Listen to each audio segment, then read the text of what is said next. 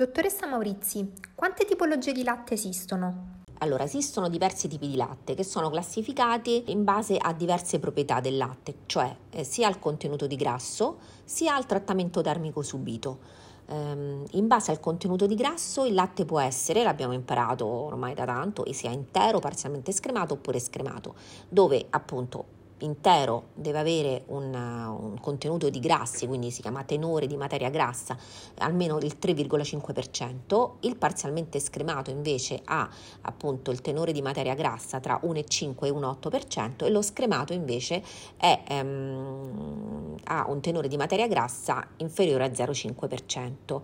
Eh, tutti questi, questo, questi, tipi di latte hanno oh, subito un trattamento termico e quindi si chiamano latte pastorizzato che appunto è ottenuto sottoponendo a trattamento termico il latte crudo per 15-30 secondi circa a temperature comprese tra 63 gradi e 80 gradi per, per inattivare i germi patogeni, ehm, mentre il latte crudo eh, non è sottoposto appunto a trattamenti termici di, di, di alcun tipo. Il latte pastorizzato però esiste sia latte fresco pastorizzato, latte fresco pastorizzato di alta qualità, oppure latte microfiltrato pastorizzato.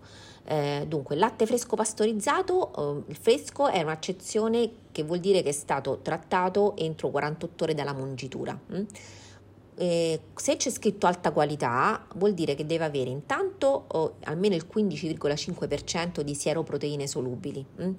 Eh, quindi diciamo ci stanno dando una um, diciamo così, caratterizzazione dal punto di vista proprio nutrizionale mm?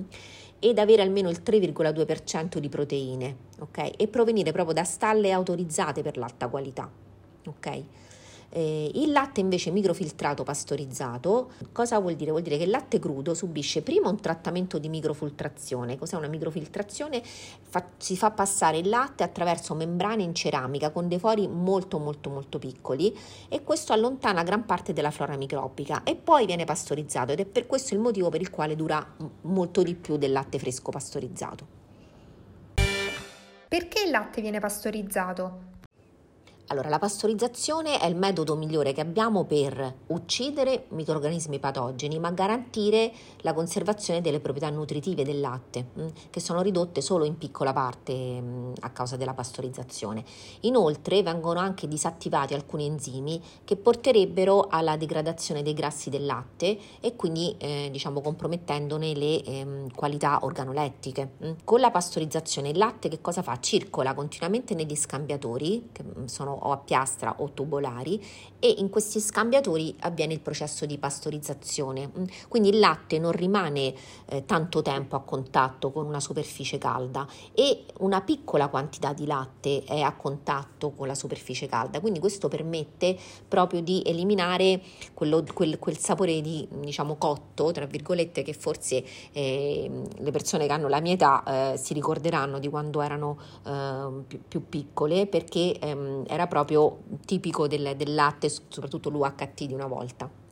E quindi succede questo, poi una volta riscaldato il latte viene fatto raffreddare attraverso lo scambio indiretto di calore, eh, appunto, e quindi eh, tramite superfici metalliche e separatorie. Eh, passa anche un liquido refrigerante a quel punto e quindi arriviamo alla temperatura di 3-5 gradi centigradi eh, a cui eh, il latte appunto deve essere conservato come sappiamo bene anche nel frigorifero di casa. Il latte crudo non è pastorizzato come dicevamo prima ma chiaramente non si può mangiare, non si può appunto assumere, bere, mangiare insomma ehm, così tal quale perché? Perché il latte crudo esce sterile dalla mammella appunto della, della mucca eh, ma viene immediatamente contaminato da tutto l'ambiente eh, circostante e quindi va bollito. Chiaramente l'operazione di bollitura, per esempio, ehm, non, con, non, fa conservare il contenuto di alcune vitamine, tipo la vitamina A, la vitamina B2, la vitamina B12. E perché al supermercato alcuni tipi di latte non si trovano in frigorifero? Sugli scaffali trovi il latte che, grazie al particolare appunto processo di produzione, può stare a temperatura ambiente e che deve essere comunque conservato in frigorifero dopo che l'abbiamo aperto. Mm. E questo c'è, tra questi c'è il latte UHT a lunga conservazione, che è un latte che ha subito uh, un trattamento di almeno 135 gradi eh, centigradi per almeno un secondo e poi viene appunto confezionato in ehm, condizione di asetticità. Eh, il latte sterilizzato anche può essere appunto un altro latte che puoi trovare ehm, a scaffale e ehm, questo che cos'è? Un latte per il quale il trattamento termico avviene a prodotto confezionato, mm, quindi il prodotto viene confezionato e poi viene sterilizzato, quindi viene praticamente processato a una temperatura elevata eh, il latte sterilizzato è difficile che si trovi al supermercato, ha altri diciamo così, impieghi. Eh, chiaramente le temperature più elevate di questi particolari tipi, tipi di latte provoca una riduzione maggiore dei nutrienti del latte rispetto al latte pastorizzato o al latte anche microfiltrato. Grazie per aver seguito anche questa puntata, ci sentiamo martedì prossimo con una puntata sulle marmellate e le confetture. A presto, ciao!